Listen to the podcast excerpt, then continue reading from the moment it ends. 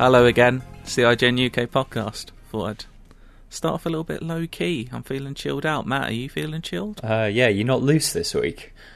I'm loose. I'm just chilled loose, like you know, like you know, like a, an ice cube that's melted loose. I'm, I'm liquid. I see. Yeah, Great. Uh, Emma, you're back. You've been allowed back. How's that feel? Yeah, I'm very happy to be allowed back. I'm ready to let loose with the lads as well. Fully Oh, prepared. amazing. Are you feeling cool like an ice cube or loose like a melted ice cube, or maybe somewhere in between? I think I'm going to go melted ice cube right now. Yeah, we go. still very a bit good, warm. Very good. Maybe by the end of this, we'll have warmed up. We'll start evaporating into people's ears like great audio gas. Um, Wow. Anyway, uh, let's. Let, we've got a few things to talk about this week. Um, we've seen a couple of films, played a bit of a game, but first, we're going to kick off with the Annapurna interactive stream that they did last night, which I was looking forward to because very rare. I'm not going to say they never miss because you know everyone misses. You can't you can't be hundred percent. But I don't think there's a more consistent publisher out there for me anyway than Annapurna. I tend to be interested in whatever they're doing, and we're going to talk about a few of their games. Not everything they showed off last night, but a couple of new games, a couple of updates on games. And we're going to start with the Artful Escape, which is a game. I think was it a year or two ago they showed a trailer off. I think they revealed it about four years ago. hmm Um, it's a musical adventure game. It's quite abstract. Still don't really know what the gameplay's like from any of the trailers. It sort of looks like what I'd imagine if you mixed the Flight of the Conchords with the Mighty Boosh and made a side-scrolling video game out of them. That's what it looks like. So, to me, it's more. Yeah, it reminds me of like almost like if Terry Gilliam had made Mm-hmm. like a a Pink Floyd concept album animated film with a bit of Beatles as well. Like I don't know, it's pressing a lot of buttons to me, and I'm very excited by it. If you haven't watched the trailer for the Artful Escape, do it because it's just just to look at and listen to. It's just unbelievable, and yeah, it's out September 9th, which is a lot sooner than I was expecting. I'd kind of like I said, the last trailer they showed, I was like blown away. I was like, I want to play this game, and then I'd kind of forgotten about it for a long time. And they reminded me yesterday. I was like, I forgot this is one of my most anticipated games, and yeah, I really can't play. Most What do you think anticipated you- that you'd forgotten. Exactly, like it, I, I was pleasantly surprised to be reminded of it. Um, what do you think you're doing? it? Is it like a platformer? Do you think? I, I don't know. There's a lot of kind of like I like the animation that it's got because it's almost got that. Slightly reminds you. You used to watch Angela Anaconda when you were a kid. Yes. oh my did. gosh. You know the kind of like because they were made out of um sort of like cutouts out of magazines, weren't they? I'm sure like like they weren't actual cutouts from magazines, but you know that kind of slightly stiff limb sort of approach, as if they're kind of like pinned into cardboard backgrounds. Like he moves a bit like that, and I kind of like the idea of like that's probably quite good for the animation for like really exaggerated platforming sections, which I think would be really nice. I assume it being Annapurna, it wouldn't be like a hardcore sort of platformer. They tend to like a little bit more approachability to it.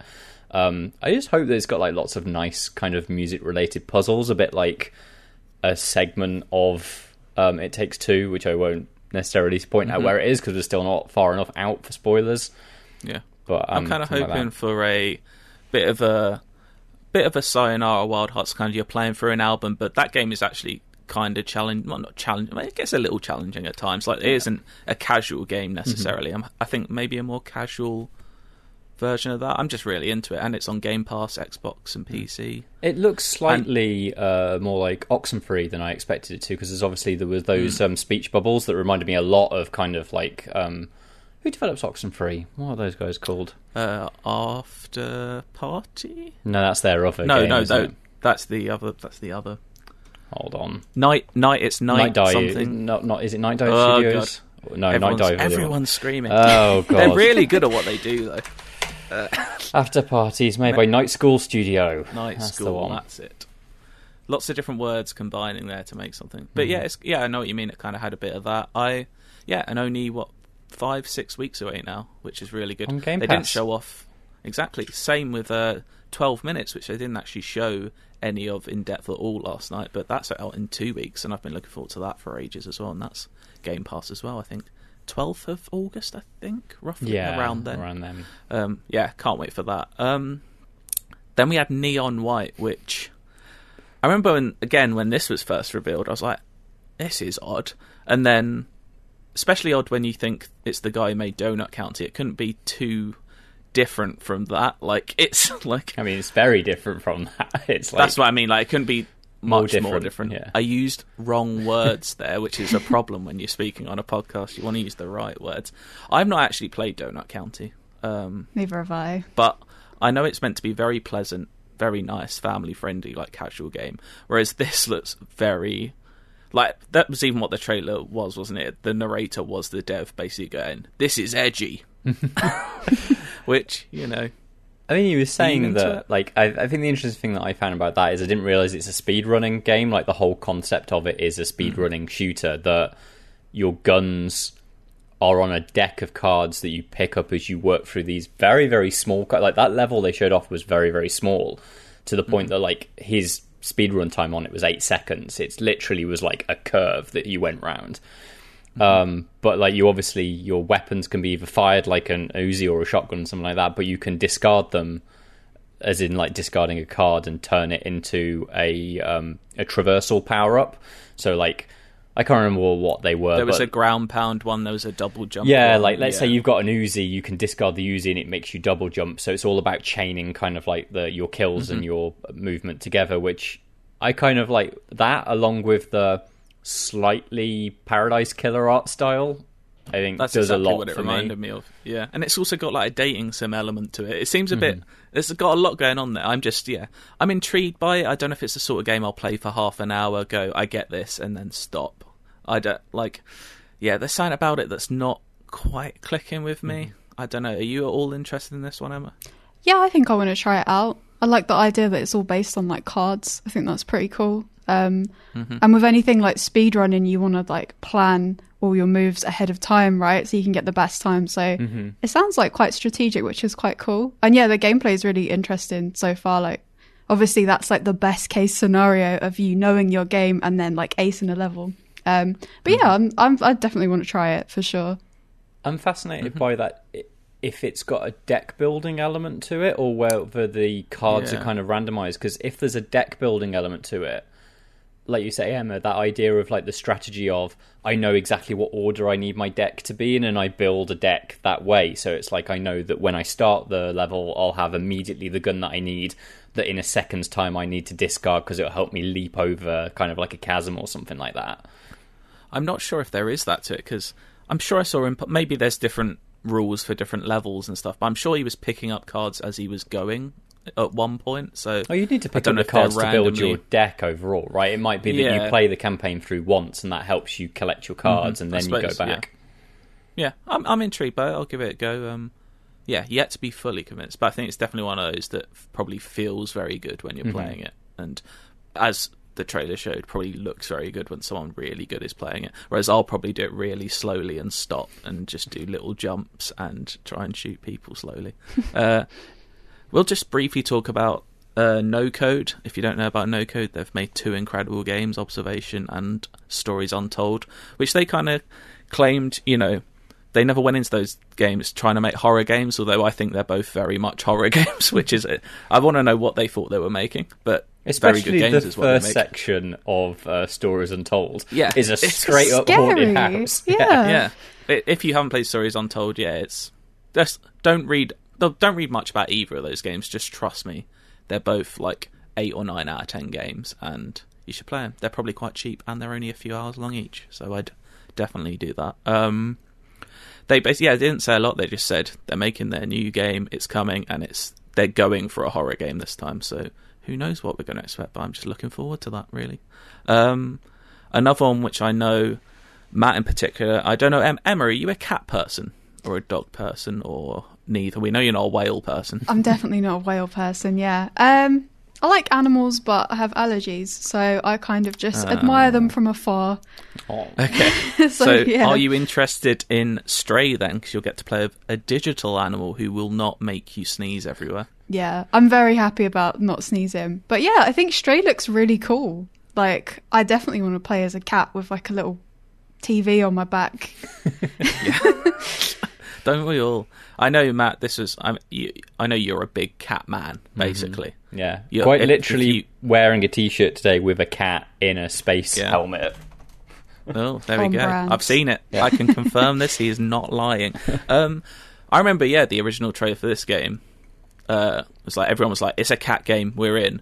I did not expect this to be what that game is. That you're actually playing as the cat with, yeah, like a almost like a you have a telepathic connection to a robot who can attack things for you and stuff. I'm I'm just very into it now, and it looked beautiful. Yeah, it's a, a higher budget kind of Annapurna game than I expected. Obviously, I think Annapurna kind of has like quite a good range of going from very small scale kind of 2D things um, up to, I guess, things like Ashen, which is a Dark Souls game. Um, and, and it runs the gamut in between, right? Whereas this kind of looks closer to that higher end of Annapurna budget. It's a lot like those environments look a lot more like not necessarily expansive but kind of detailed than I expected them to be. There's a lot of sort of you know when you have to they show a section where the cat has to get across kind of like a flooded sort of section there's lots of kind of bits and hmm. pieces that you're kind of jumping on and then meeting lots of different NPCs that have got like they've got that um like robots that have got TVs for heads so they can show you yeah, what they're all kind of robots. thinking. There seems no humans. I kind of like that. Yeah, I was a bit worried. It was one of those games where you're like hiding for everything. Everyone's out to get you. I kind of like that. All the robots kind of well, there's obviously some things I don't know what they are trying to get you, but yeah, there's you used to have nice friendly moments of like playing music with a man and You want having a friendly little moments snuggle. with a cat, if don't you're you? a cat, exactly. You don't want to. And I also want to know, like, how do they handle the game over screen because no one wants to see a cat die over and over again. Like, how are they doing that? Like, I don't know. So that's the thing. Yeah. I'm Yeah. not a dog person, so I never mind. You know, like people don't get on very well with The Last of Us Mm-hmm. when like the dogs die. I doesn't bother me because I don't really like dogs all that much. Um, Cats though, You actively go out looking for dogs, don't you? yeah, herd? yeah. I'm, I'm, I'm awful. Doesn't the cat like start off injured as well? I think in the trailer, it's like limping along. hmm I think I think I saw that. I've only watched it once. I'm not going to lie, but I did uh, towards the end of the trailer. I was like, okay, you, you've shown me a lot here. I kind of would have liked some of that kept a bit secret. I think I don't know. There's probably a lot more to the game that we haven't seen yet, but. I'm in. I think they said early 2022. Yeah, So- I think- that one's PlayStation and PC, not Xbox. So they're all Mhm. over the place. Yeah, that one seems to have been pushed back a bit. I think when because it was originally announced as part of the Sony presentation, wasn't it, a while back? Um, and that was, I think, was supposed to be 2021. So I think it's been pushed back a little, but that is fine. We can wait for for the cat. Yeah, exactly. Uh, I'm looking forward to that one. Uh, here's one that I know a lot, a lot of people are very excited. Joe's not on the podcast today, so he can't speak about it. But the Outer Wilds Echoes of the Eye expansion is coming. Did you play Outer Wilds at all, Emma? I haven't played it actually, so I'm kind of intrigued. Like, Yeah, I mean, it's a game. It's one of those games that I definitely recommend everyone plays because it's just unique. Like, I don't think there is. Very rarely do you get a game come along that I think there is not a lot like it, and that is definitely one of those. Um, I think me and Matt are on a similar page. We both really appreciate it. Think it's like I think it's a very very clever thing. I just didn't have the most fun playing it. It's not. I like a bit more direction in my game, so I think me and Matt are on the same page there. I yeah, I could have. I just found that it, I've, it does a reasonable job with kind of giving you a set of things to work towards, and that computer system Mm-hmm. is quite good. Um, I perhaps I'm a little bit too thick for it. Oh, I wouldn't say that. No, no. I mean, I wouldn't say. I might think that. I wouldn't say that. Yeah. Um, no, no. Um, but yeah, I'm gonna. Joe isn't here, so I'm just gonna say, if Joe was here, he'd probably go, "Oh, it's so good! I can't wait." That's the sort of thing he would say, you know, in that sort of voice. Where I go, "It's so good," and I guarantee that's exactly what he'd be saying if he was here right now. Um, but yeah, that's uh, coming. I'm, I'm very intrigued because that is a game that has a very singular narrative you play through and a very definite end. It felt so. I'm very interested to see how this expansion works. If They also said, after or well, they said that it is it's folded into the game. It's not Yeah. a separate kind of entity. It's not a standalone or anything like that. So I guess, I suppose if you know how to play that game, you can you do it in twenty minutes? Is that the idea? Like you don't pull I things from run to run. I mean, yeah, I haven't looked too much. I assumed, yeah, if you do it, you could just do it in one run. Actually, I don't know because there might be things you have to. or do you just have to know where to go? I can't quite remember. Yeah, now. it's been uh, too long since I played it. But I guess kind of like if you know that game well enough that you finished it and you know quite a lot of the intricacies of it, I guess it becomes quite obvious what new stuff has been added. But they were very, very kind of cards to the chest on what this Yeah. expansion is. I'm intrigued. It's. I don't think I'll because, like I said, I'm I'm not in love with that game. I appreciate it. I'll I'll definitely watch someone play it because I'm intrigued Mm. because I just think, yeah, I just want to know what they're doing more than anything. Uh, but yeah, interested in that. The last one we're going to talk about is one that you've added to the list, Matt, which is Solar Ash, which Mm-hmm. is a game that. I don't know. Whenever I see it, it doesn't quite grab me. So t- tell me why I should be excited by this. I mean, so firstly, it's from the Hyperlight Drifter guys, which um, I think my reason why I like the look of Solar Ash so much is I just think it's got an absolutely stunning art style, and I think there's a kind of like an interesting of fluidity to the movement.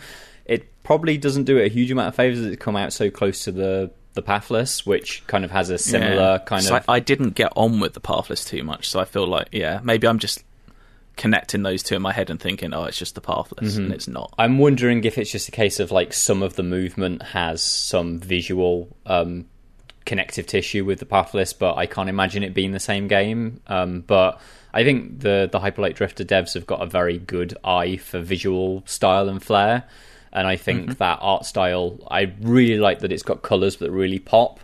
I think at the moment, like I really like colorful games. It's why like Ratchet and Clank, I think, is such a great Yes. showcase for Yeah. kind of modern TVs and modern video games consoles just because like there's so much good use of color and smart use of color. And I hope that Solar Ash has a bit of that because it's got a really striking color palette, those kind of purples and oranges. Um, really Yeah, like that. I like colours as well. Emma, what's your favourite colour at the moment? Right now, I'm going to go with purple. And there's quite a bit It's of purple strong in the choice. trailer, so I'm kind of a lot of feeling it, you know? Yeah. yeah, Solar Ash is now on your list, but maybe next week when you're not into purple, you'll go hate Solar Ash. We'll have to see. Who can know? Exactly. Is there Um, one that, that struck out to you, Emma? Like that that you came out of that thinking that's the one for me? There's one that I'm I'm interested in, but I'm also like slightly scared about it because it's uh it's called a memoir blue. Um Mm-hmm. and yeah, that's definitely about respecting the sea. I think if you've seen the trailer, there's there's jellyfish and all kinds of stuff. I'm kind of interested in that. I think it's supposed to be like quite an emotional kind of game, and um, I am scared of the sea, but they make the sea look so pretty in that trailer. I don't know. I think I'm gonna have to check it out. I mean, yeah, it's not it's not a VR game as far as we know, so you might be safe. Yeah. Um, so would you would you rather be in the ocean with a whale or in a room full of cats? I, I think I'd still take the cats, you know, even though that's like definitely more dangerous for me. Um, yeah, I, th- I think I'd still There take go. the cats. I'll risk it. Are you like terribly allergic? When you say it's dangerous for you, like will you collapse? Um, I would like come out in like a rash, and my breathing would probably go a bit funny. Okay, yeah, yeah, that's uh, Okay, yeah, It's yeah. breathing. Yeah. we need Yeah. to need to stop. Breathing is essential. Yeah. Breathing is a good thing to have That's uh, quite in your locker. Yeah, Yeah. I, I, it's a good skill to have. Um, yeah, I feel like that's all we're going to talk about from Annapurna. I'm sorry if we didn't talk about the game that caught your eye. There was that storyteller game which looks nice. I don't know if I'll play much of it, but I think there's a demo out now actually. Yeah, it's on Steam. Um, the concept is really cool. I just don't know. Um, I I wonder if there's enough kind of permutations of kind of like the titles that you have to to match um, to keep it. I'm interested to see what it's like. I want to try it. Mm-hmm. Yeah, yeah. Exactly. I would recommend if you haven't watched the Annapurna stream from last night. I think it's only like 25 minutes long, maybe half an hour max. A lot of cool games in there, and yeah, a lot of games that will be either free on Game Pass or very cheap. Like none of those games, are, I imagine, are over 15, 20 pounds. I don't know. Stray maybe. I don't. know. Stray looks a bit higher budget, but who knows? Looking forward to those. Um, why don't we talk about some stuff we have seen and played? Um, me and Matt have both seen the Suicide Squad. Oh. Um, what would you like to know about the Suicide Squad, Emma? I guess the main thing I want to know is like, do I need to? Should I watch anything before it? Should I read up on anything before it? Like, do I just go in completely not. fresh? Yeah, not only because oh, I'm not going down this DC uh, bad film hole again that we found ourselves in too many times. It's not worth it because the good thing is that this film is good. Oh, and that's, that's good. a good. Yeah, that is good, and I take much joy in saying a DC film is good because I do actually like DC comics. But also Um, importantly, it sort of stands on it, even though it has yes, some connective tissue with the previous sui- confusingly named Suicide Squad. This one is called The Suicide Squad. The last one is just called Suicide Squad. But while there is like a couple of characters that kind of, well, three characters maybe that run over, this one is very much designed that like you don't need to know anything about the concept. It sets it all up in the first 10 minutes and then just tells a story and finishes. Yeah. And finishes had- with a big bullet point. yeah. If uh, if you're not up to date, this is James Gunn's Suicide Squad. This is the director of the Guardians films, among many other films, but that's what he'll be most known for, and is what most is most relevant to this. And it is kind of pleasantly just exactly what you expect it to be, I think, which is a more violent, more sweary Guardians film, essentially. And I I enjoyed that. I got maybe it's like two hours, ten minutes long. I was maybe like I think the end drags a little, but I do think the first like half an hour of the film is brilliant. Like I was having such a good time for the first 20, 30 minutes. I was like, this is exactly what I wanted this to be, and yeah, um, in particular, John Cena is just fantastic. Like Who goes into so a good film in that role? expecting John Cena to be the standout, especially when you've got like like Idris Elba's in this film, a fairly well-known heavyweight, but it is John Cena that's the kind of steals the Yeah. show a little bit in this. Though they were the two standouts for me because they're always kind of having like throughout the film they're having this like one-upmanship, and there's one scene in particular that I know we both love that is all about that one-upmanship Mm-hmm. and has a great payoff. It's just I think is it out in I think it's out today in cinemas. I it? think, yeah, it's out today in cinemas, and I believe if you are one of our US listeners, it comes to HBO Max in a couple of weeks. does. I think. Yeah, or is it? I, yeah, I think it's, it's got an it was out in the August date, I, I, think, apologise. for the for HBO Max. Yeah. So you know, But don't yeah, get it spoiled by anybody that's seen it in the cinema. exactly. It's it's and it is an 18 because not only do people die in this film, but they they die in in ways like they're getting blown up, sliced up. Like you're not just yeah, they're not just getting thrown off a cliff and you mm. never see them again. It does Pretty a good graphic. yeah. Yeah. It does a very because it's got that sort of like late seventies, early eighties kind of action film, kind of both aesthetic and it's it never looks that grimy because obviously it's a modern day kind of superhero studio film, but like the fonts that are used and some of kind of like the locations have also got like a Vietnamese kind of vibe to it. So there is that kind of old school action vibe that he's going for.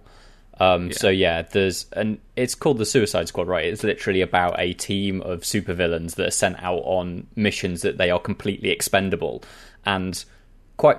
It was one of those, you know, when it was first announced and they announced it had got like 40 characters in it, and I didn't know who any of them were. Like, there is a reason why they've got that many characters in it, and it is so they can kill quite a few of them off. yeah, I don't think that's a spoiler for anyone that people will No. die in the film called The Suicide Squad. Um, I think that's and fair in particular, game. like we said that John Cena was great. The surprises for me was that Polka Dot Man. I thought it'd be a great little novelty for a bit. Actually, very good. Uh, David, Ma- is it David ba- Ma- Mastauschen? I can never say his name. Yeah, the two But, um, dumb characters in that, which is Polka Dot Man and Ratcatcher Two, were probably the Yeah. two two favourites in it. Like, yeah, genuinely, this is going to sound mad. Ratcatcher 2 brings so much heart to that film.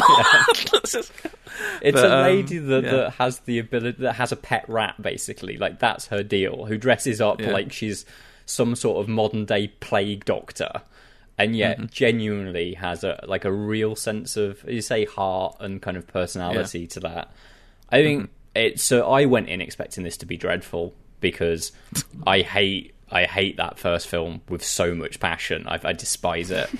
Um, and nothing about the trailers have managed to win me over. I think partially because very, very few of these characters are well known. Like you've got Harley Quinn, who's basically the only known sort of Mm-hmm. and personality. she's arguably the weakest link in all of it for me. I didn't like her scenes particularly. she's she her story runs quite separate from the rest Mm. of the the film for quite a distinct thing, and I think it does feel a little bit like she's in there because she needs to be because she's so well known as a front face for um for the Yeah. Suicide Squad. But I think it in the same way that James Gunn did this really good thing with Guardians of the Galaxy, where nobody knew who the Guardians of the Galaxy were. Like, not even big Marvel fans had read that much Guardian stuff. There weren't that many hmm. comics. And then he takes these unknown characters and really imbues them each with personality and each with character arcs and stuff like that.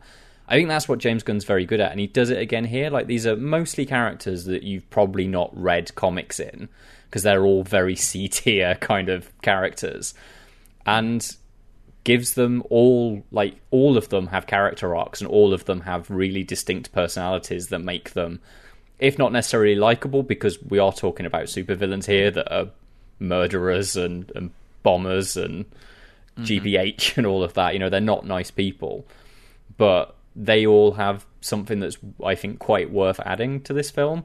And it Yeah. means that because they've got personality, I like the last act a lot more than you. I think. I think it's its act two that is its suffering point. I think that's a bit of a low, but I really like what it goes for at the end. And part of that is because the characters have been built quite well by that point. and I think because they start to bounce off each other and have kind of like um, arguments with each other, I think that works because they've been built up quite well over the you know preceding hour. So I think it does. Yeah, I really was genuinely surprised that that I liked it so much. Yeah, and it's just nice to be back in the cinema as well in Mm-hmm. a big IMAX screen. I'm just, yeah, I hope people get to do that again safely. I may add that you may get to do that. And we had Peter Capaldi intro the film as well, Mm-hmm. Yeah. which is always a treat. It's 'cause always nice. in that. You were you were overjoyed, weren't you? The Doctor kept nudging you like, "That is Doctor Who. It's Doctor Who." It is. I mean, he wasn't looking Uh, like he was doing some some doctoring, but no, I would much prefer if he was doing his thick of it thing and just walked out and swore at everyone. that would have been that would have been good. Uh, but yeah, had a good time. I think people Mm-hmm. will have a good time watching this film. Sounds it is a good, good. film to go. Yeah, and it is good for a cinema as well because there's lots of loud music and just it looks nice and it's just a fun time. I think there are maybe a few too many, as the kids say, needle drops. There are. Like, I know Yeah. he it- likes he likes that putting a noise. It works better in Guardians, I think, especially as for this he's gone for his deep cuts of here's the rock music I liked growing up. Yeah, yeah, which is yeah. I think the thing is, it works for Guardians because it's sort of tied into the narrative that Peter Quill's obsessed with, like this mm-hmm. '80s cassette that he was given as a child. Whereas there's not really the link here, so I don't think it's quite as earned. yeah. But I liked it. Uh, you gonna go see it, Emma? I want to see it, but I haven't got my second vaccine yet, hmm. so I'm like mm-hmm. kind of waiting. But I get Mm-hmm. That's that very soon, wise. so maybe after. But I love Idris Elba, so Mm-hmm. I kind of just wanted to see it just for him anyway. So like, the He's fact that it's very good, actually good as well is great. Exactly, and I didn't know a lot about his character at all going in, but he has some of the coolest like superhero or supervillain armor I've ever seen. Like his just his mask in particular is very cool. It's like a black visor with almost like gold teeth. It's very cool. His guns are I like really it. cool as well. Like I've Yeah. not, and this I wonder is a case of is this a James Gunn thing? Because I don't know what um, Bloodsport, who that's the character, Yeah. is like in the comics. I've just never read anything with him in. But whether those like multi-configuration guns are something that are in the comics, or that feels quite like Peter Quill's like elemental blasters. Which Mm-hmm. again have got they they don't transform, but the fact that they've kind of got that slightly gadgety sort of look to them, I wonder if Mm-hmm. it's just James Gunn really fucking likes weird guns and needs to get a character in with them. ca- who can blame him? His name's James Gunn, of Yes, course this he is does. true. I mean, yeah. Um, now it's Matt. You've seen another film. God, God, have you been seeing films? All the um, movies. Exactly. I mean, too many, if anything. No, I don't know about that. Um, Seen Jungle two Cruise. films. yeah, two, you've been to you've you've you've seen two films in a, as many weeks. You madman. Um, Jungle Cruise. When does that actually come out here? I think it might be out today. Let's think let's have a it's look. it- today, Both that and Jungle Suicide Squad Cruise. in the same day. and Uh, it's on Disney Plus as well. I think with It that is a Disney premiere Plus premiere, access, isn't it? Right. yeah. hmm So apparently, I was- it came out on the 28th of July in France. If you're one of our French listeners, that I'm not sure we even have. Oh, we definitely have at least four. Um, Bonjour. yeah. Bonjour. Oh wow! I didn't know I you can know. speak French. Wow, that's unbelievable. Um, this film, Matt. I my plan with this film was it is on is in, is in cinemas. It is on Disney Premier Access. My plan was maybe in a few months when it's just on Disney Plus and I don't have to pay any extra for it, I'll sit down and watch it.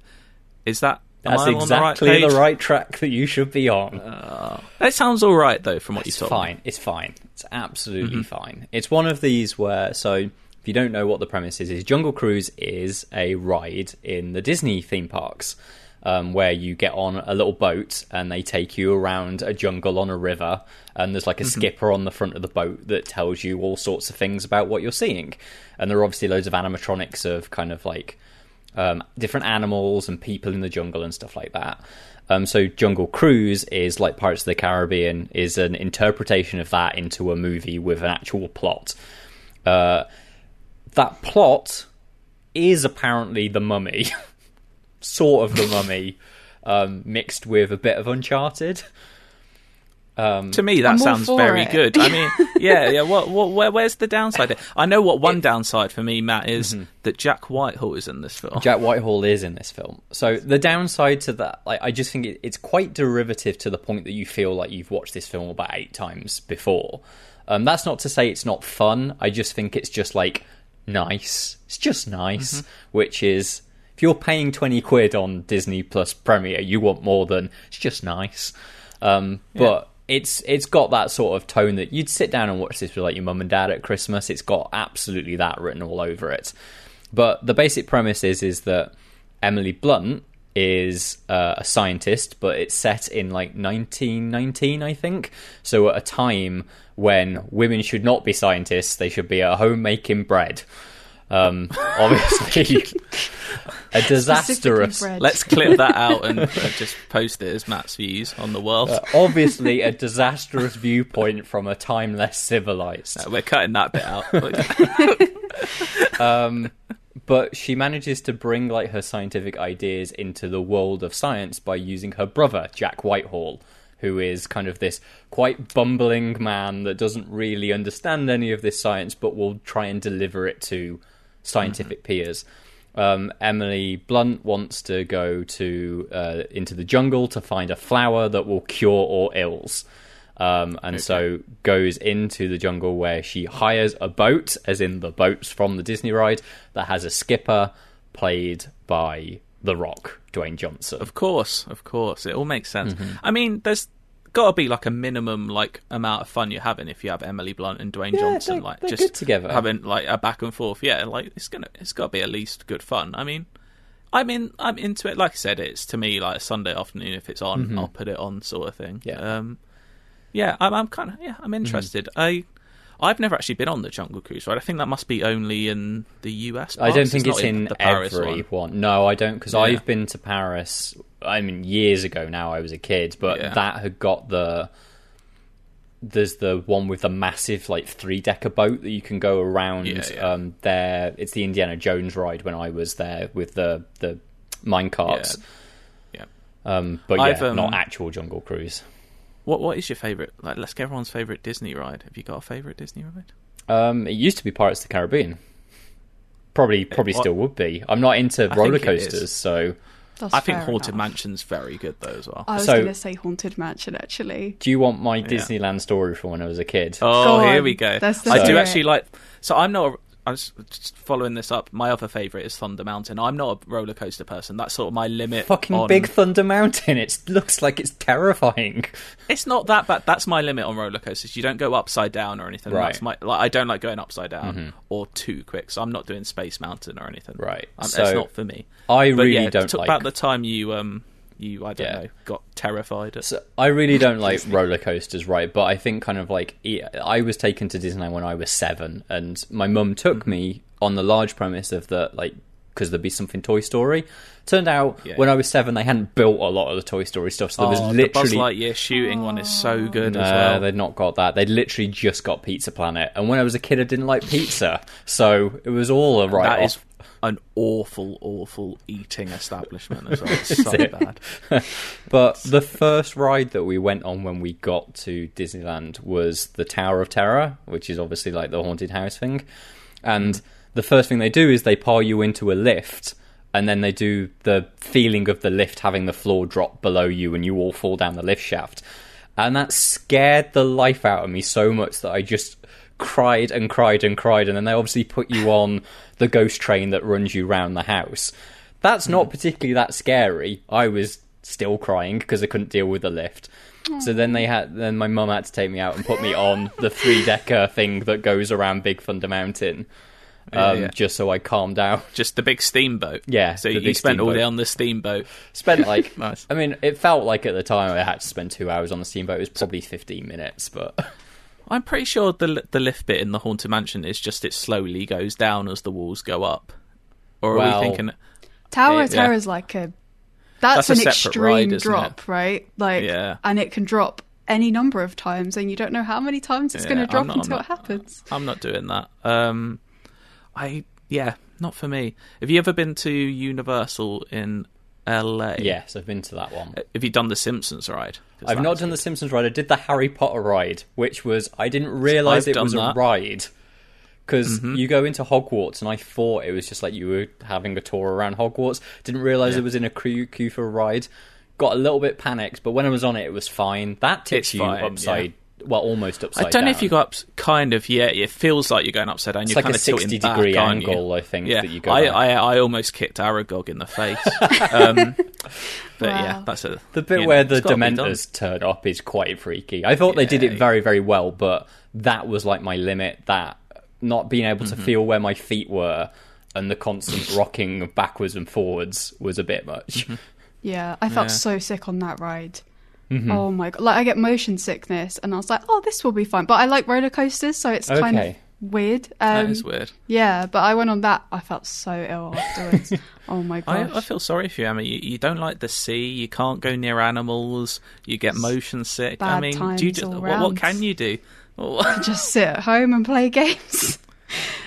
well, yeah, not VR ones though. No, Uh, well, it's just if I take like travel sick pills, sometimes it's fine. Yeah. It depends. It depends on the actual game. If it's like like Half Life Alyx, they had a lot of sort of like accessibility options. So it was like, oh, mm-hmm. it's you know, I can deal with this without feeling too bad if I sort of play it in I don't know, like thirty minute intervals. But mm-hmm.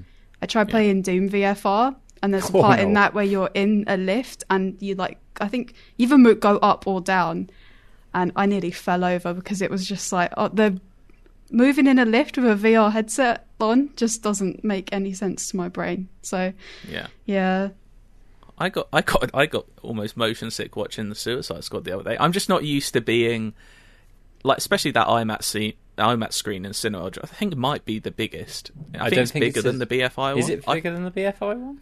if not, it's very similar. But anyway, like that's as big a screen as you can really get, and I haven't looked at anything bigger than my TV in almost two years. like, there's a particular spinning shot near the start where they kind of weave between those characters. I just had to look away for a few seconds. Like, I, if I if I keep looking at this, I'm gonna. Like, I was just starting to feel dizzy. I don't Really think weird. that auditorium's big enough for that screen.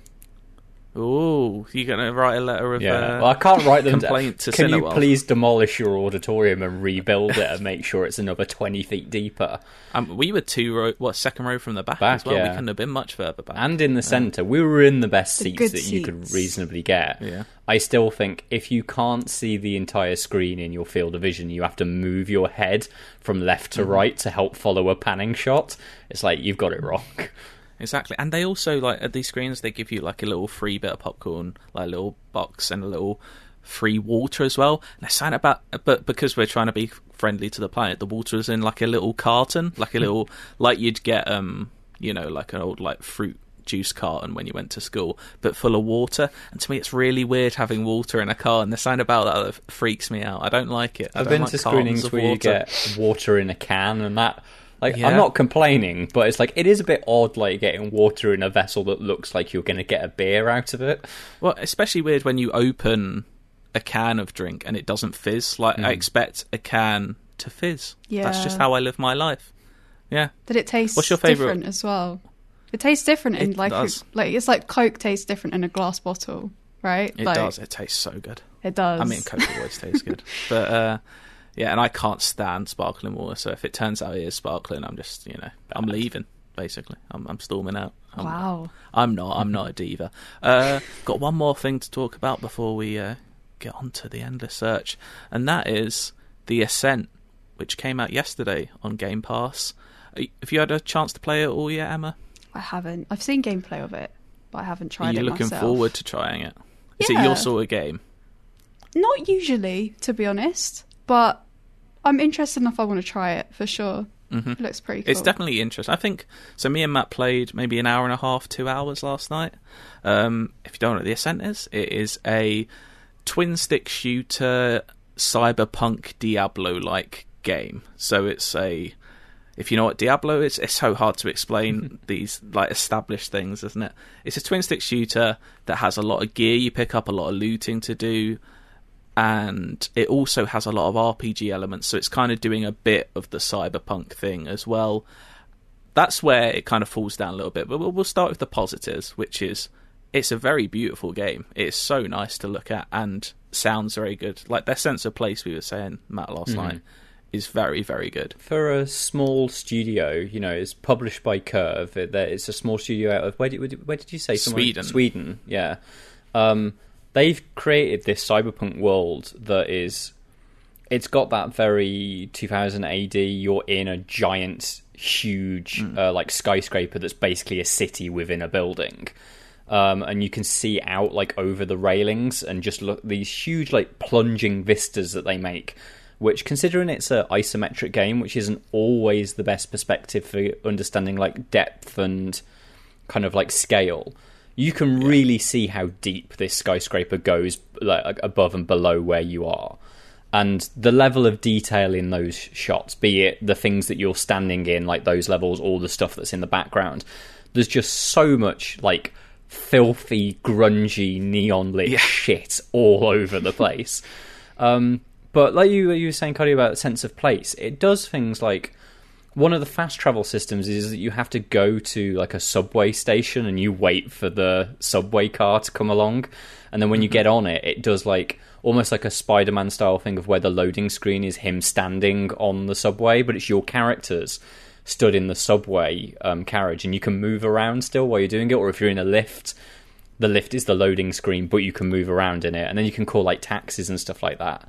So it has like a real sense of it's a functioning city, and the way you navigate it feels like the the way that the districts connect together feel like it's a functioning city within a skyscraper. So it does Mm-hmm. Really that imp- good. Yeah, it's a really impressive like cyberpunk setting. It's, and I think you know, for all its faults, I think Cyberpunk 2077. That's one thing it nailed for me was that city. I, I liked being in that city. I thought that also had a great sense of place, and this does too. But it also does have those kind of weird trappings that cyberpunk things kind of fall into almost that sort of immaturity like everyone's swearing all the time everyone's kind of like we had one mission that was just called our first mission was called balls deep and The side first- mission was called Balls and the first the character we've spoken most to in the game is the first character you meet is just called poon like I maybe that means something else to other people It's just dumb. It's just so Yeah. dumb. And I think the character creator is- I was expecting more because you kind of can just make a man or a woman Yeah. and they just look like a human. Basically, I was like, I'm going to make them look stupid, and I made them look like John Cena in Suicide Squad. That's what I'm going as. You that is who I'm playing to as. make it look like John exactly. Cena. And now I've picked up gear. I don't look anything like Peacemaker, but I wanted to be a weird alien. I thought you could be an alien, and yeah, I wanted this to all look different because you can play this solo, or it's up to four player co op, and. I feel like we're both in the same place with this game. Like we had a fun enough time. I could happily never play it again, Mm-hmm. but I could also happily, if you to- if you yeah just text me saying should we play some Ascent, I'll be like yeah sure let's play a couple hours of the Ascent. Yeah, it's it's fun. the combat i think there's a it felt like a bit off to begin with but as we got into it and it started to show us what the combat system actually is and we ended up doing a lot of fights where you're in the street fighting different gangs um, and then you realize yes it's a twin stick shooter but you actually kind of like taking cover is quite important when it starts get when the Yeah. shit really hits the fan um, so you can crouch and then hide behind cover, but then if you hold one of the triggers, you lift your gun up and over the um, cover. So that I think is quite cool because it gives a, like a sense of then like okay, you make use of all of these different bits of kind of architecture that are around.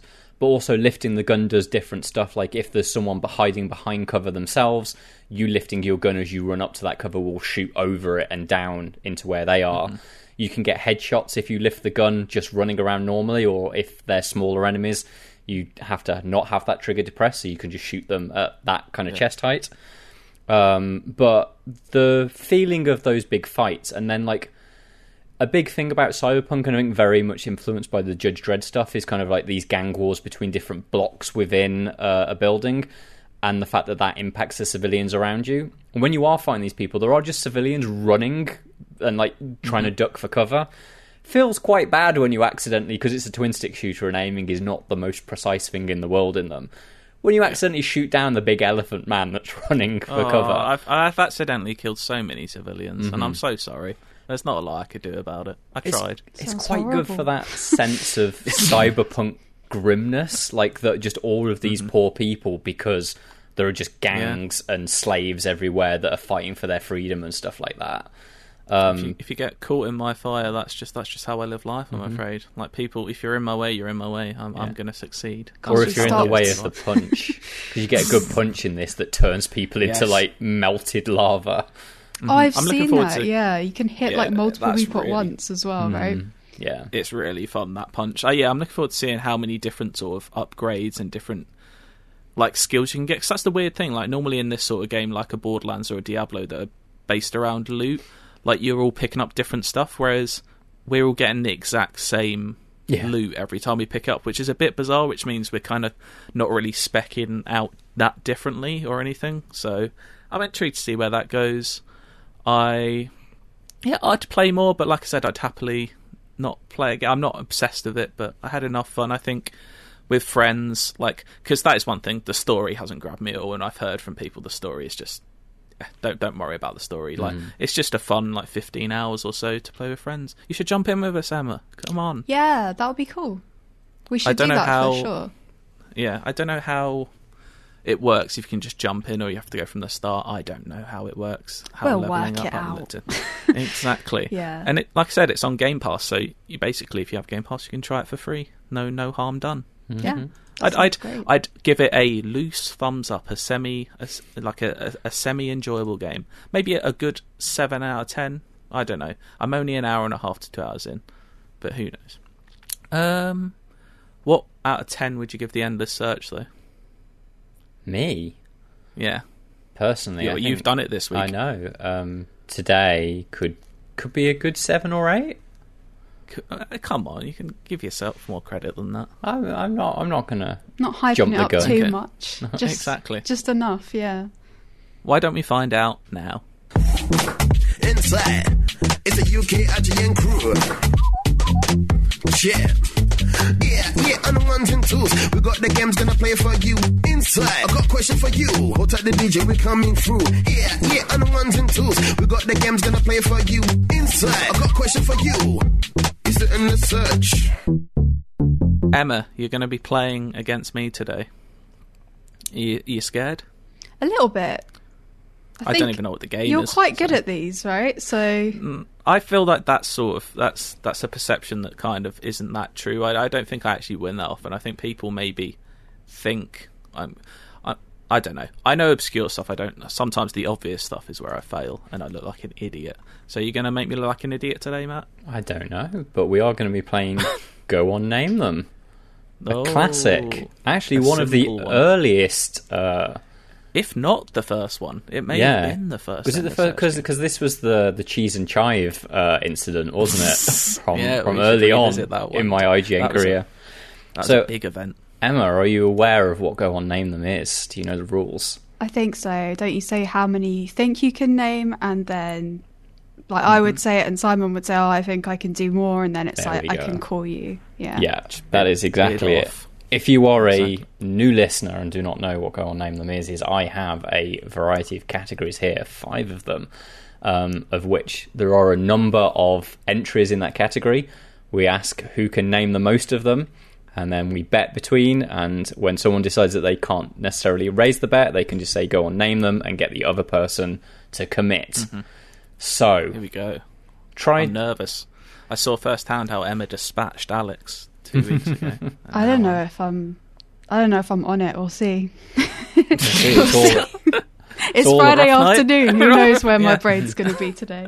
It is all the categories. I've tried to pick like categories that I don't think there'll be a particular bias to any any person on the on the team today. Okay. We'll so we've spoken recently about the Suicide Squad. Oh no. In 2016, David Ayer made a terrible version of the Suicide Squad, in which there were nine members of that team. Jesus. How many my of the 2016 Suicide Squad members can you name? So, I have only seen the first twenty minutes of that film, so I Mm-hmm. can never, I never feel comfortable saying it's bad. But the first fifteen to twenty minutes I did watch were bad. Mm-hmm. But thankfully, gets worse. they do introduce the characters at that point. They So, do. So, Who's bidding first here? Cardy, you can bid first. Oh, thank you so much. Uh, oh, here's where I'm going to mix up names of different people. That's what's going to happen. Do you know, I'm, I'm going to start with just three to start with. Just start with a low Okay. three. A three. See, I was going to say three as well. Do you Oh, think you you can go to now, four? that's- I don't think I can. That's the thing. I haven't actually seen the movie, so So neither of you have. Well, I guess Cardy's Yeah. got one little bit off. you've on got you, twenty but- minutes. And some of the names are. Uh, yeah. Do you I want don't to bid think up, Luckily, or a do you few of them are in the new one, so I could. Yeah. Are you going to let me go three? yeah, go on, go for it. Yes. Here's where I fail completely. okay. Harley Quinn. Yes. Joker. Is he technically part of the Suicide No, he's not. He's What? not a member of the Suicide Squad. I. But he's with them, He's not. Isn't he? I No, don't know. He's not part of the Oh, Suicide That's Squad. annoying because I had like four more and I've blown it on the second one. No, you need to Uh. be someone that is part of Amanda Waller's Task Force X. Oh, he could have if he wanted to. But he wasn't. he was working on his There you own in go. that film. So, See, that's exactly what I was talking about. Something obvious, and I'll embarrass myself. There we go. And there we go. so Emma I had Rick Flag, I had Boomerang. Yeah. I had. could have had Deadshot, Harley idiots. Quinn, Rick Flag, Captain Boomerang, El Diablo, Killer Croc, Enchantress, Slipknot, and Katana. I never would have remembered El Diablo in a million years. No, he's one of the ones that makes it through like quite a lot of that film as well. Yeah, I don't know. Yeah. He might have made it entirely to the end. There's um, one of those gets killed in like the first ten minutes of the film. Spoilers. Mm-hmm. Uh, anyway, 1 0 to Emma. One 0 to Emma. I feel like Absolutely. I'm cheating. I didn't even do anything. But that's the beauty, That's the way isn't the game it? works. Exactly. Just bet them out. Anyway, Mm-hmm. recently, uh, a little company known as Valve announced that they are going to be making the Steam Deck. Um, Valve, better known though as a developer and releaser of video games, Oh, they are.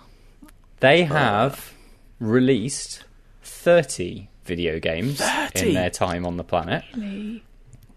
Um, not all of them were made by them. Some of them were made in collaboration with a few other studios. But these are games released by Valve.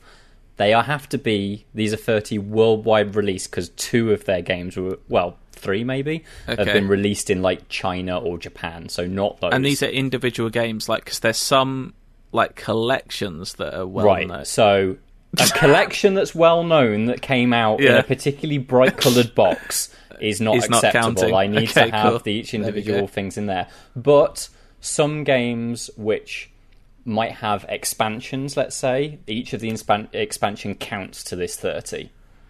Okay, yeah. I think I might know what you're hinting at there. Um, but who knows? Okay, so Emma, would you like to put your first bid in? How many of Valve's 30 games can you name? So you said like expansions count, right? So like, would sequels count? Yes, sequels count. Yeah, so we're not just doing franchises. So, for example, there was Valve's first game was very well known, had a sequel later on, also had two expansion packs. Okay. Would all, all of those would count as individuals within this thirty? I'm gonna start off with ten. Okay, I'm gonna say ten. Oh, that was gonna be that was gonna be my opening. go on, Cardy. Where can we go from here? I can hear him whispering as he's counting. I'll go eleven. Eleven. Emma.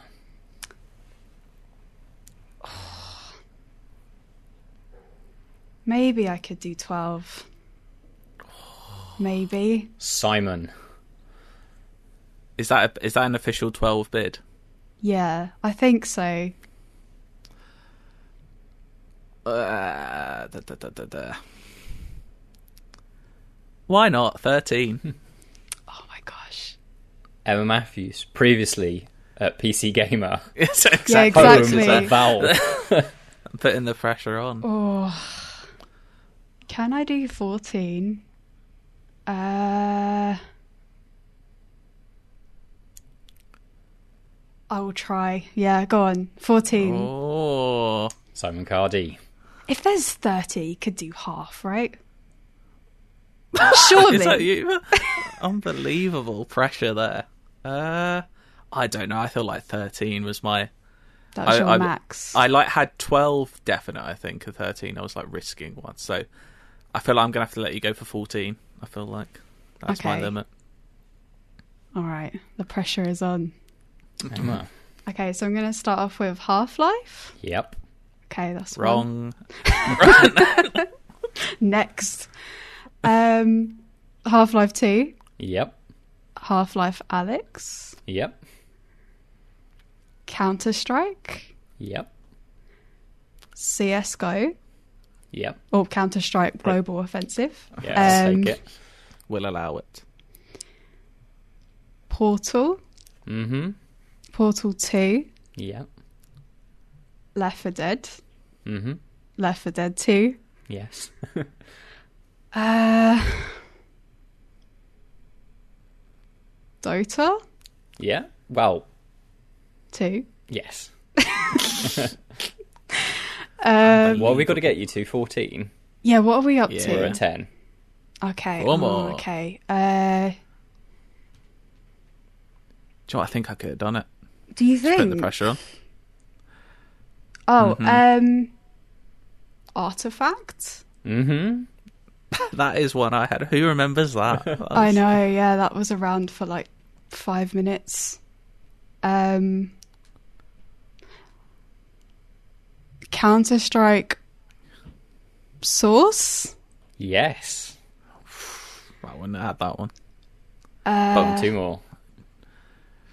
I can't remember what I've already said. Have I said Counter Strike 1.6? No, you That's haven't. well, that's Counter Strike. That's the first. Yeah, wouldn't- okay, that's the oh, first one. Um, There you go. You have them. all right. um, I'm trying to think. I need two more, right, or 3 Mm-hmm. Two more. Oh, if only, if only there was some obvious ones. I know. I feel like I went through them too quickly, and like I can't remember them now. Um,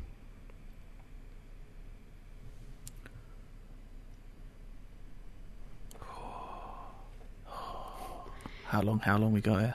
Yeah, question. like what? Oh, uh, is it Dota Underlords? It is Dota Underlords. What? What is that? the auto battler. I'm scrambling at this point. I'll be honest. Um, One more. I just don't want you to kick yourself. I don't want that to happen to you. I'm not sure.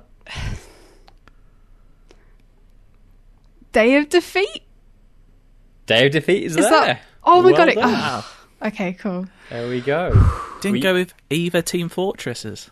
Did I not say Team Fortress? Oh. Oh, my god, those would have been easy as well. Okay, yeah. So Would you have counted Half Life Episode Two as well? I would have, yes. Came out as Oh. a, a- as a separate game. It is a separate game in the Steam But yeah. library. Fair play, Emma. I would not. Mm-hmm. I don't know what those last three games you mentioned even were. So Right. So we've got in order. In order, your thirty would have been Half Life, Team Fortress Classic, Half Life Opposing Force, Ricochet, Counter Strike, Deathmatch Classic, Half Life Blue Shift, Day of Defeat, Counter Strike Condition Zero, Codename Gordon, Counter Strike Source, Half Life Two, Half Life Two Deathmatch, Day of Defeat Source, Half Life Two Episode One and Episode Two, Garry's Mod, Garry's Oh mod my is Valve. gosh, yeah. Portal, Team Fortress 2, Left 4 Dead and Left 4 Dead 2, Alien Swarm, Portal 2, Jesus. Counter Strike Global Offensive, Dota 2, Counter Strike Nexon Studio, which used to be called Counter Strike Nexon Zombies, um, The Lab, Artifact, Dota Underlords, and Half Life Alyx. We go. Wow, I can't believe I missed TF2. Well, you That's still got it though, so disgusting. you know. Disgusting. Look, you're, st- you're 2 0 up. It's all in your hands. I'm going to have to go for broke now. Right. Since it's a it's an early podcast for Emma, and this was an early podcast trial for me, there are currently eleven Walkers Oh, flavors on the market Oh in their gosh. standard Walkers crisp range. How many Okay. can you name? Da, da, da. These are just the standard flavours. So Or, to, like- to make it very clear, these are the standard flavors of the Walker's crisps. Yeah. Which, when you open the bag and you look in, they look like crisps that your nan gave you. No squares, no quavers, no crinkle cuts, no baked, no Doritos, none of this. Stripping it back. Mm-hmm. Classic crisps. Uh, Yeah. It's me to bid first, isn't it? It Okay. is, yes. Six. Six. Just starting off with with a loose six. I want to get the bidding going. You know. Okay, Emma. I think I'm going to have to see your six, you know? I don't know if I can do more than that. I'm not a Walker's person, Oh. I'll be honest. Do you know? If I was feeling bold, I'd, I would have gone ten. But- Wow. Oh, Expert. that's how much I know, my Chris. Go on, Cardy, then. I Um, want six. Ready, ready salted. Yes, also known as legendary ready salted in this current day. legendary. Legendary. there we go. Um, cheese and onion. Cheese and onions. What's there. that? Epic cheese and No, onion. I don't know what they're glorious cheese that. and onion. Jeez. Um, oh, sexy salt and vinegar. Is that what Seriously, salt and vinegar. Uh, prawn cocktail. Supreme prawn cocktail. Now it's kind of a bit of a bit of free choice. I mean, where where am I I, feeling? like I going will with point this? out, Cardy, that um, Yeah. I'll want some evidence that you're not reading this because this is in the exact order that it's on the. Uh, Those are Walker's like the website. obvious ones. Come on, they're like the four most popular crisp, A like multi-pack bag.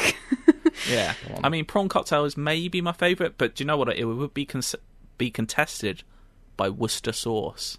Tangy Worcester Oh. sauce is there. Yeah.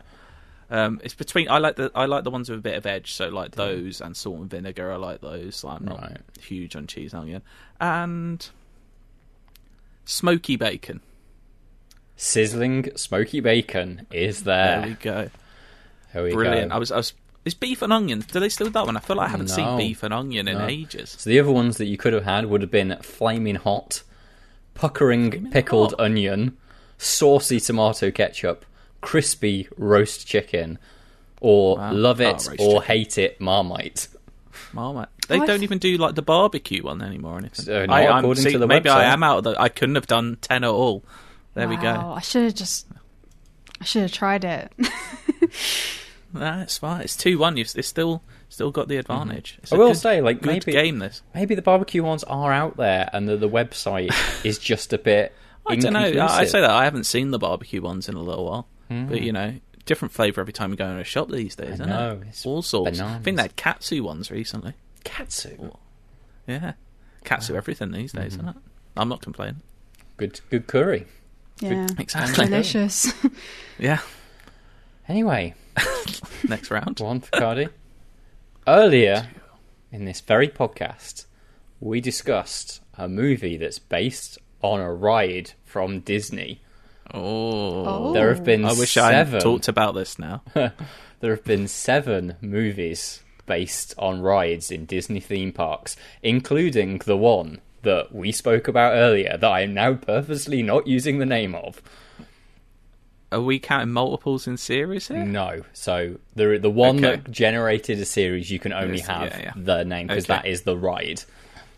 And it has to be the ride then became a film. It can't be the film is now Yeah. Mm-hmm. a ride because that would be mad. Yeah, yeah, because be otherwise you the could have park. Peter Pan, couldn't you? Yeah. But there's some I'm not sure, like really old ones, like if it was a ride first. Um, Mm. So what I will to help you with a clue, what I will say is the most recent of these came out this year. The first came out in 1997. okay. Oh, okay. Uh. I think I know that one. Hmm.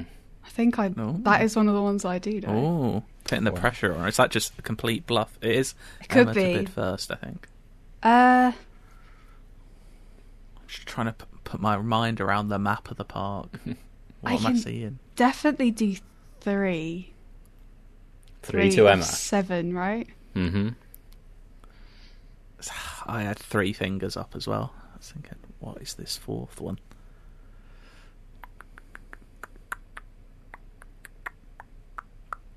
Uh, mm, mm. uh, four. For Really? Bids Cardy. I don't know if I can do five. Uh, I'm trying to think. Like I'm trying to see it in like my mind. like which movies have I seen? Oh, Don't know. I don't know. All right, let's hear your let's hear your four. Cardy. Uh, I'm go on, interested to hear your fourth because I can't think of mine. I might not. I might not have a fourth. uh, okay. Mm-mm-mm. Well, we'll go with Jungle Cruise. Yes. We will go. Does it count ones that were in production? Sorry, did we say that? They no, no, have come these out? are these are ones Okay. that have come out. Yeah, I said Okay. the latest came out in 2021. Yeah, yeah, yeah. I was, I was trying to bend the rules, though. Mm-hmm. It's fine. Uh, Haunted Mansion. Yes. what a movie as well. Is that an Eddie Pirates Murphy the joint? It is. Yeah, yeah.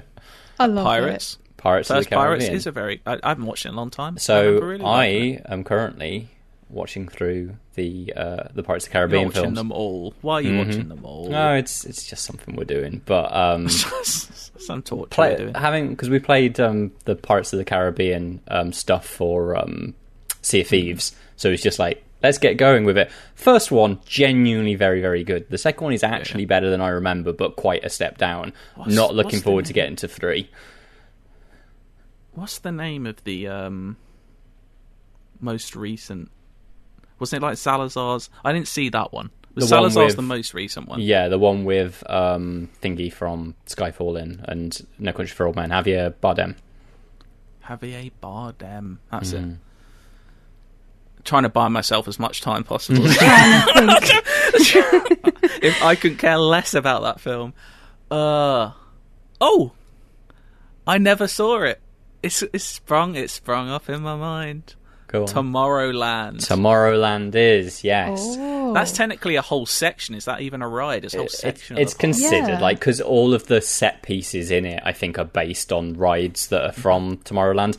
I actually have a soft spot for Tomorrowland. I think the visual style of it thought is the great. Mm-hmm. Trailers. Yeah, I thought the trailers always looked quite good. I just never, yeah, never got around to it. Yeah. What are the other ones?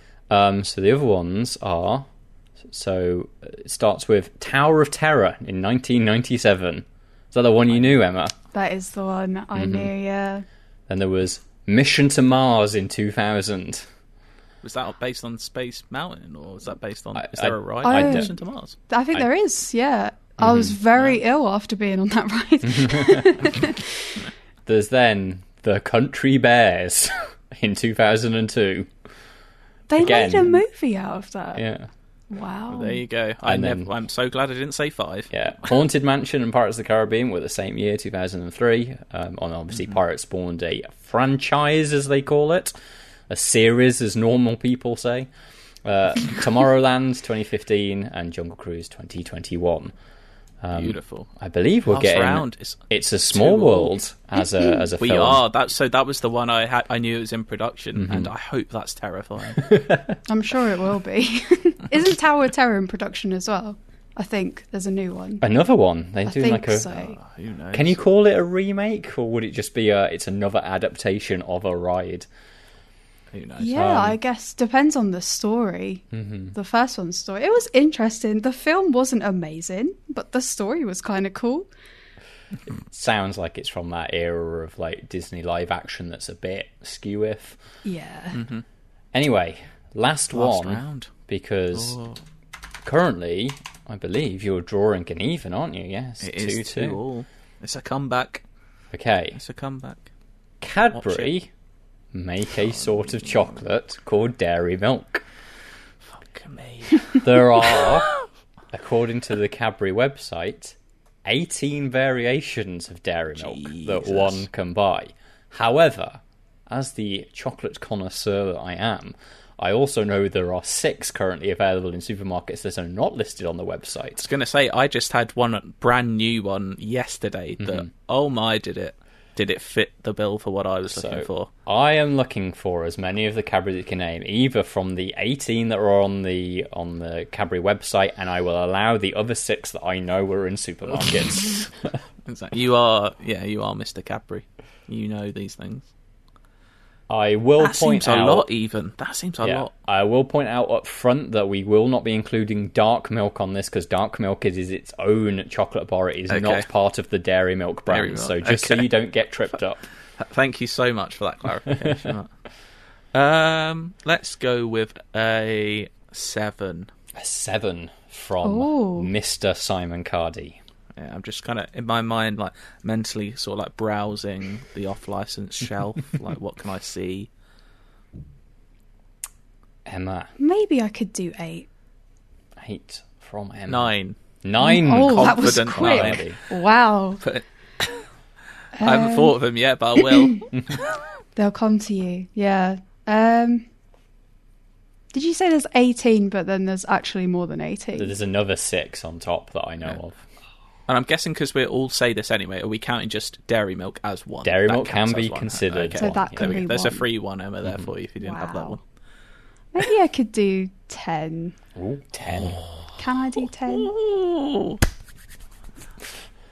Matt's so is it excited bluff? about Is it. it a bluff? is it a bluff from me though, or is it? I don't know. oh, Who's bidding? you go. You go in ten. yeah. Eleven. Say twelve. I don't know if I can do 12. I don't know if I've had I don't think you 12 could do different 10, to be types of dairy milk. I, I, I doubt you could do ten. It was a shaky don't 10, 12. wasn't it? Yeah. But you could probably do 12 if you really tried. Probably 14. Oh, Maybe a more. Just say a more.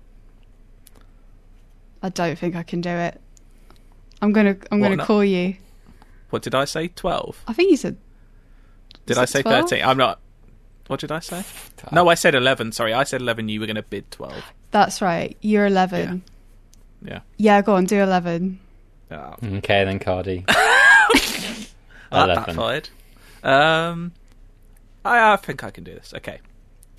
Dairy milk, Mm-hmm. fruit and nut, Yep. whole nut, Yep. caramel, Yep. The new king on the block, the caramilk that I tried. Are we counting that? as- Yeah, caramel. So I've got a bar of this. I've not eaten it yet. Oh, it's. Do you like Caramac? I do like Caramac. It's I thicker assumed it- Caramac. yeah, I thought that might be. Caramac. Um, okay, that's five. Cream egg. What They, they do the big bars. The In the Dairy bar? Milk cream egg. Yeah, is that? A dairy milk though, because the cream egg, the chocolate that's in a cream egg, I'm is not sure. dairy milk anymore. I'm a hundred percent Right. sure. Cadbury cream egg bar. Yeah, Dairy Milk cream bar egg. Well, I've got a picture of it. Maybe it's not currently available. Maybe it's an Easter only thing. Let me. I'm just going to have to go to Cadbury's website and uh, variety Have of I been- supermarkets. Have I been done in by seasonal bars? Oh my gosh. like it's a cream egg, the, the Dairy Milk cream egg bar. I've got a Shutterstock image of it. I think I've had it actually. Are they current though? That's the thing. Oh, I thought. I'm sure I've seen them in shots, but you never know when news agents are selling out of date chocolate, do you? So, It's uh, it's not that's, on the that's- website. That's disgusting.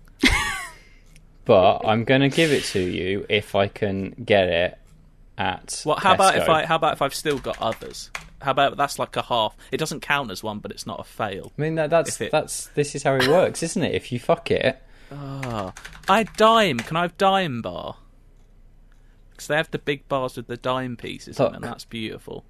I am looking through Tesco, and it's it's not there. Do I need to walk down to my newsagent and buy a dairy milk with cream egg? Yeah. It's- Yeah, it's it's, it's not on Tesco. Oh. People are gonna, you know, people are gonna rise up, mate. You're gonna get so many tweets of people saying this is disgusting. I, uh, I don't use like- Twitter anymore, so it's absolutely fine. I can't get to Matt. no. You can shout I'll- at that account, but nobody's looking. I'll find out where you live.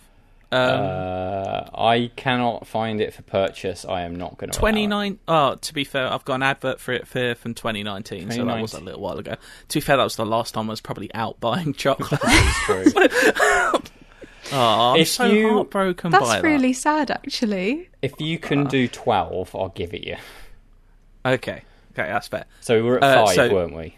yes we were Yeah. without that one mm-hmm. um Then so dime yes, dime. Oreo Oreo, Dev- yes.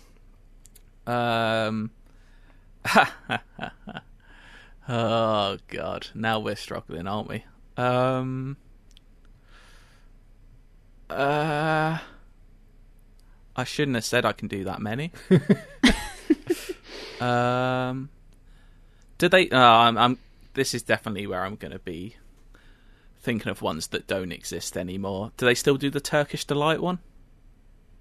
Not No. certainly not on my research Gah. today. What's that There in the bar?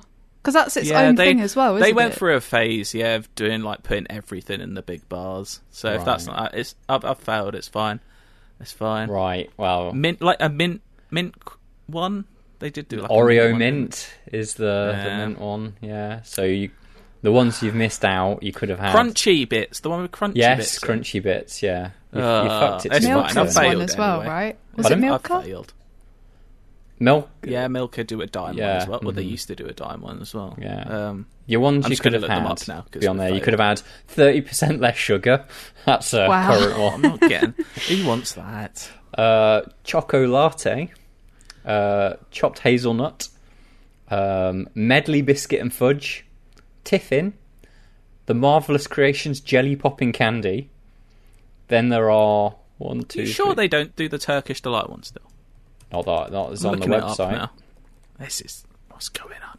Then in the big taste section of, of the dairy milk aisle is the Oreo Crunch, the peanut caramel crisp, the toffee whole nut, and the triple choc.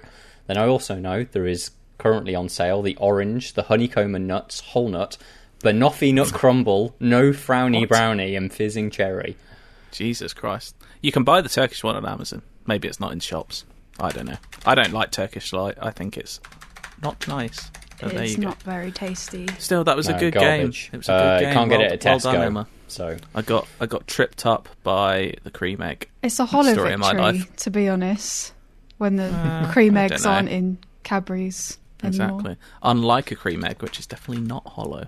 Um, should we get onto some feedback? Why don't we do that? About we're time, really. Always, we do run long these days, don't we? Uh, I Mhm. hope people don't get annoyed. Um, more, more, more is better. That's a phrase, isn't it? More is better. Um, I don't know. depends on what I've it's got- more of. If it's more of you, Exactly. not necessarily. Careful. Oh. You'd be nothing without me. Christ.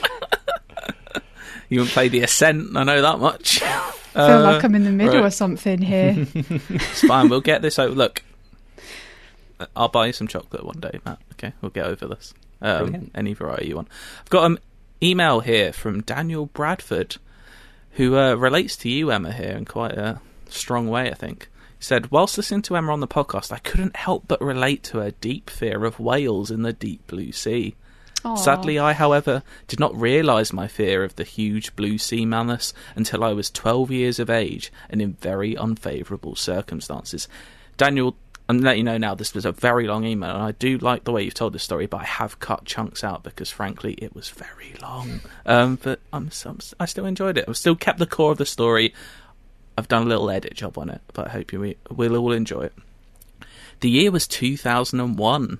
A younger me was invited on a holiday with my nana Pat and granddad John to visit Kenya. That sounds a treat. Imagine going to Kenya when you were 12. Uh, I spent the first week, first sorry, the first half of the week enjoying myself and met an Irish lad of a similar age named Dean. We took part in the typical resort activities: ping pong, aqua gym. Is that a typical? Is that a typical resort activity for a twelve-year-old? The aqua gym? I don't know. I don't know. Um, water polo and the like. Then Grandad John asked me the fated question: Do you both fancy some scuba diving? I looked at Dean, and we both knew it was time to venture to the deep blue sea. It's getting scary now. If you need to leave the room, Emma, we'll all understand.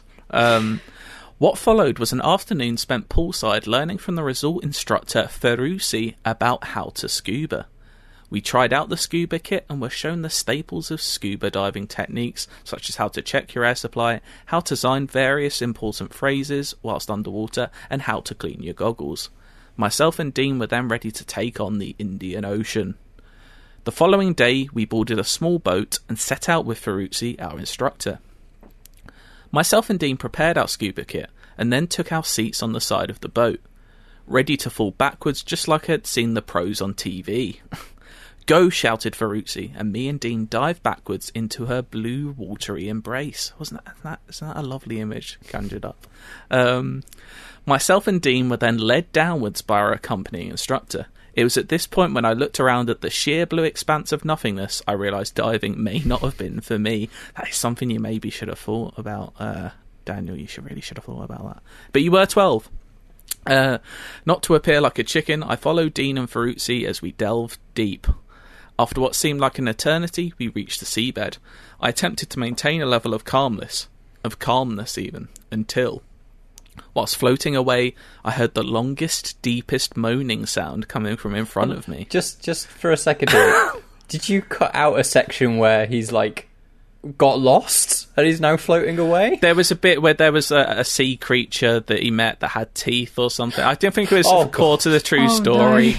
I don't Um, like fish with teeth. It's Yeah. it's a horrible. I think it was an eel, maybe an eel with teeth. Um, Oh. But I've cut that out for, for the sake of brevity. Um, what, uh, where were we? Oh, we heard a long, deep moaning sound coming in from in front of him. I'd watched Attenborough, and I knew the sound of a whale when I heard one. I looked around, but visibility was hampered to what I would guess was about twelve feet, with nothing but the seabed and blue. That must be quite scary, Emma. Imagine that you can only you can hear a whale, but only see twelve feet in front of you. Oh, Imagine that. No, I don't want to have to imagine that. it feels so bad for Daniel. I looked to Dean and Ferrucci, who hadn't seemed to have noticed the moan. They had been enjoying some passing colourful fish. What a lovely time. Uh, then what happened was what I can only describe as a panic attack. I started to quiver as the moaning continued. This sounds, sound like a different story now. um, yeah, um, don't know, don't know where this is going. Uh, I started to quiver as the moaning continued. Just let that sink in. Starting to appear visibly distressed, my instructor had noticed my erratic underwater demeanour. He attempted to communicate with me using hand signs. All of the previous day's lessons drained from my mind. Whale, I tried to sign. Big fucking whale coming our way. How do you sign that? I don't know. My instructor looked at me perplexed as I did my best at underwater charades. My panic attack continued, and visions filled my head of being flattened on the sea highway by Moby Dick and his pals. I, like Emma, was paralysed by sheer fear at the thought of a gargantuan whale approaching. In my frantic actions, I knocked my goggles upwards from my forehead, closed my eyes as tightly as I could, expecting the salty sea sting you're used to from British seawater. I do not know what happened next. All I remember was being pulled slowly upwards to the surface by Dean and Ferrucci. When I reached the surface, I saw our tour boat approaching. The deep moaning was strangely louder now and more clear. What's going on on the Oh, boat? no. Um, as the boat approached, I realised the sound was the boat's motor and propeller moving around above us as we had been scuba diving. Unbelievable, Daniel. That's unbelievable. Grandad John laughed at me when Ferrucci explained what had happened. Want to go back in? He asked. I looked to the sea. We now had an understanding. No, I replied. There had been no whale. I never want to meet a whale. I hate that room in the Natural History Museum in London with that huge whale. I don't enjoy any underwater element to a game. Subnautica VR is my kind of hell. Respect the goddamn sea and its beautiful creatures. And that's from Daniel. It's a good lesson for us all. Don't mistake moaning for a blue whale. That was That a haunting story, though. You do actually look quite drained, Emma. Are you okay? Yeah, I do look a bit pale, don't you think? Yeah. I'm a little bit like okay. clammy just thinking about it. No, whales, not clams. There's no clams and Uh, stuff. Oh, that's good. good joke, that. Oh. Matt, That was a good why don't you tell- It was a good story because everyone in the end was safe, and it was only about a twelve-year-old having a panic attack in the ocean, so everyone was fine.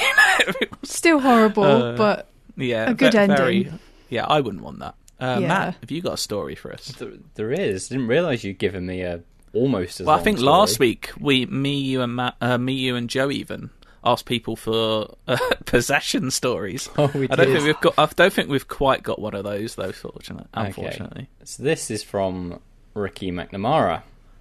I have a feeling that I've read Ricky's stuff out before, like the McNamara stuff, because it just reminds me of the guy that bell? made um, L.A. Noire. His his last name was McNamara, wasn't it? Anyway, long time listener, second time writer. Didn't see that one coming, did you? I've got a sort of scary story to tell. It's not possession based, which is what you asked for, so I do apologise for that. However, I find it funny because it scared the absolute shite out of my dad. My dad is a man who has a tough shell, but Christ does he hate, hate horror movies, games, TV shows, you name it. If it's somewhat spooky, he doesn't want to know. When I was younger, about 10 I think, me and my brothers had just been put to bed, and my mum went out with her friends for the evening, and it was just my dad at home with us. I didn't know this until the next day as I was asleep, but at this point, uh, I didn't know because I was asleep at this point, but what I heard him telling my mum the next day was both quite spooky and hilarious. Shortly after my mum left the house, my dad heard running from one bedroom to another across the landing upstairs, back and forward. He assumed it was me and my brother pissing around like the little shits we were. He shouted up a few times to tell us to get to bed. He said the running would stop about 10 minutes and then start again. Me, Ooh. the oldest, and my middle brother shared a room whilst my youngest had his own. Not sure why it was that way round, pissed me off a bit if I'm honest. That would piss me off actually. Hmm. Anyways, he eventually had enough. He'd eventually had enough and came upstairs to give us a telling off. When he got upstairs, he looked in my youngest brother's room and saw he was fast asleep. He then proceeded to my room and we were also fast asleep. We're very heavy sleepers, so he even shook us about a bit to make sure he was asleep. He was confused as he had heard the running only five minutes beforehand. He then went downstairs and carried on watching EastEnders or some shit on telly. He then heard the running again, followed by a hefty bang. At this point, he told my mum he was absolutely terrified and debated fucking off and leaving us in the house. But no, like the tough nut, he like the tough nut he is, he checked upstairs, and yet we were both still fast asleep. He walked onto the landing and felt a cold breeze. He looked up and saw that the loft hatch was ever so slightly open. At this point, he absolutely shit himself. ta- tapped the hatch to close it and went downstairs and heard nothing after. Apparently, he didn't sleep for a week and nothing like that ever happened again. Funny, terrifying, I think both, but that's my dad's run in with the kid from The Grudge as he described it. As for car hmm. campaigns, Change of pace. yeah, complete change of pace. Because we also asked if anyone, anyone can tell us a car game of a good story. Mm-hmm. As for car do. campaigns, F1 2021 just released, and they've added a story mode, which I've got to say is quite good and slightly pulls on the heartstrings. That's all. Keep up the good work, love the podcast, love to you all, as Joe would say, fuck the sky and respect the goddamn sea. I think Joe would say that if he was with us today. yeah. He's Didn't not he gone. that? I mean, he will be back. Yeah, he will be. Yeah. Um, I, I mean, I can't comment on F1 2021. I haven't played it. I'm not interested in F1 at all. May have a good story. I struggle to believe it pulls on the heartstrings, but maybe I'm wrong. I mean, Maybe F1's wrong. got like like the Yeah. epic highs and lows of Formula One.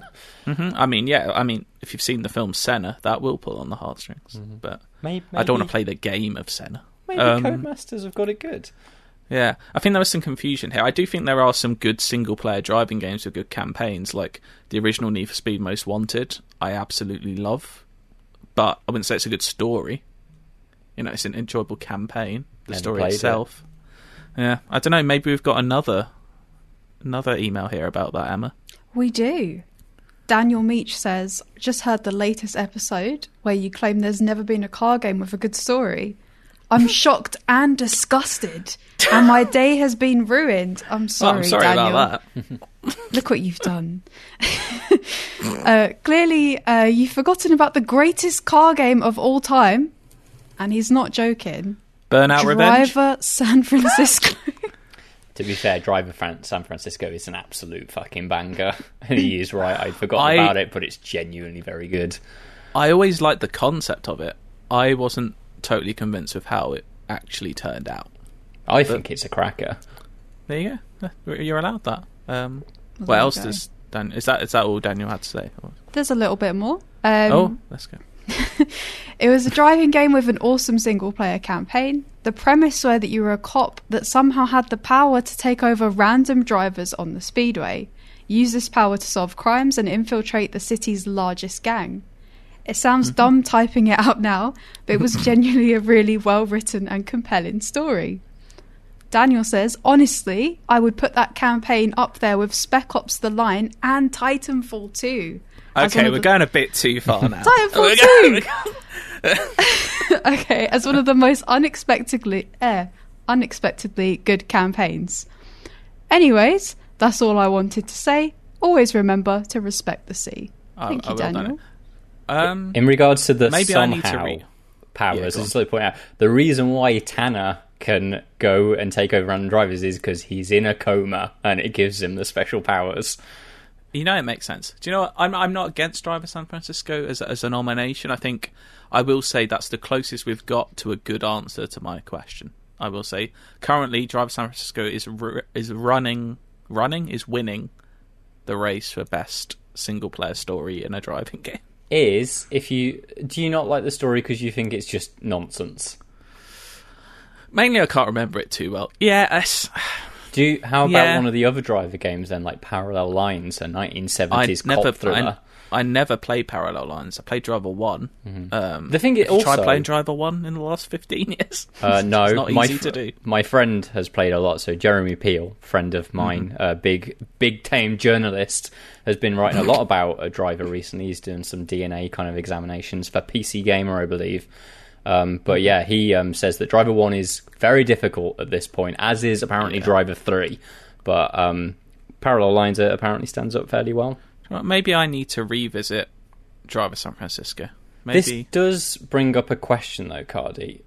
yeah. because the driver games aren't racing games they are games Yeah, that know use cars as they're obviously the precursors to the driving missions in things like GTA and Yeah, um, yeah, yeah. and, and, And obviously ga- Watch Dogs because Driver literally became Watch Dogs. Yeah, because you had things like the Getaway, which is a drive, like essentially kind of a driving. No, game. the getaway but- you the getaway hat it was a GTA knockoff, wasn't it? It was like you get out and you shoot, but, But the driver I think games of driving. Yeah, the there was obviously Driver Two and Driver Three where you could get out the car and they tried to be a bit more Yes. GTA, but the other games are much more about using the car as you are the car effectively. yeah.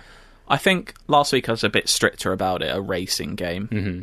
But Going to open it up. maybe I need to broaden it out to car games because then we can accept things like this, and maybe. I don't know. I just had one in mind that would be a good shout for it, and it's completely gone out of my head, which is annoying. Um, but yeah, do you know what? I have a real soft spot for the PS1 and PC game of the Italian job. I knew you going The- say that. and the only reason that's a good story is because I really like the original like 60s Italian job film. Mm-hmm. And it is just that. And you've got such great missions as Big Williams Ride, which is a with the- fantastic mission. Is that the one with the bus? yeah, and you can't. It will blow up if you hit too many things. It's kind of like Speed, basically, is what they did. Um, yeah, Oh, the Turin mission is so difficult in that game. you have like, yeah, you have the bad like Michael Caine impersonation, uh, like the weir when you get to Turin. It's um, yeah, I'd play that. Maybe that's my my do, my to do list for the weekend: the Italian Job game and Driver San Francisco. That is my weekend. Sounds like a good yeah. weekend. Keep those exactly. Keep those suggestions coming in to IGN underscore UK feedback at IGN.com. Once again, this has been a pleasure. Hasn't it just been a pleasure? What haven't we talked about this week? That's the question. Um, we do need some music. What should we have? Uh, I mean, we didn't mention the Ascent does have some absolutely banging music. That's one of the best things about that game. Uh, I don't know Chuck some of that in. Feel chuck some of that in. If not, oh, oh, the music from the Artful Escape, but the trailer it's all a bit muddied, so I don't know. Let's go with something from the Ascent. Let's do that. Okay. Uh, thank you, everyone. See you again. See ya. Bye.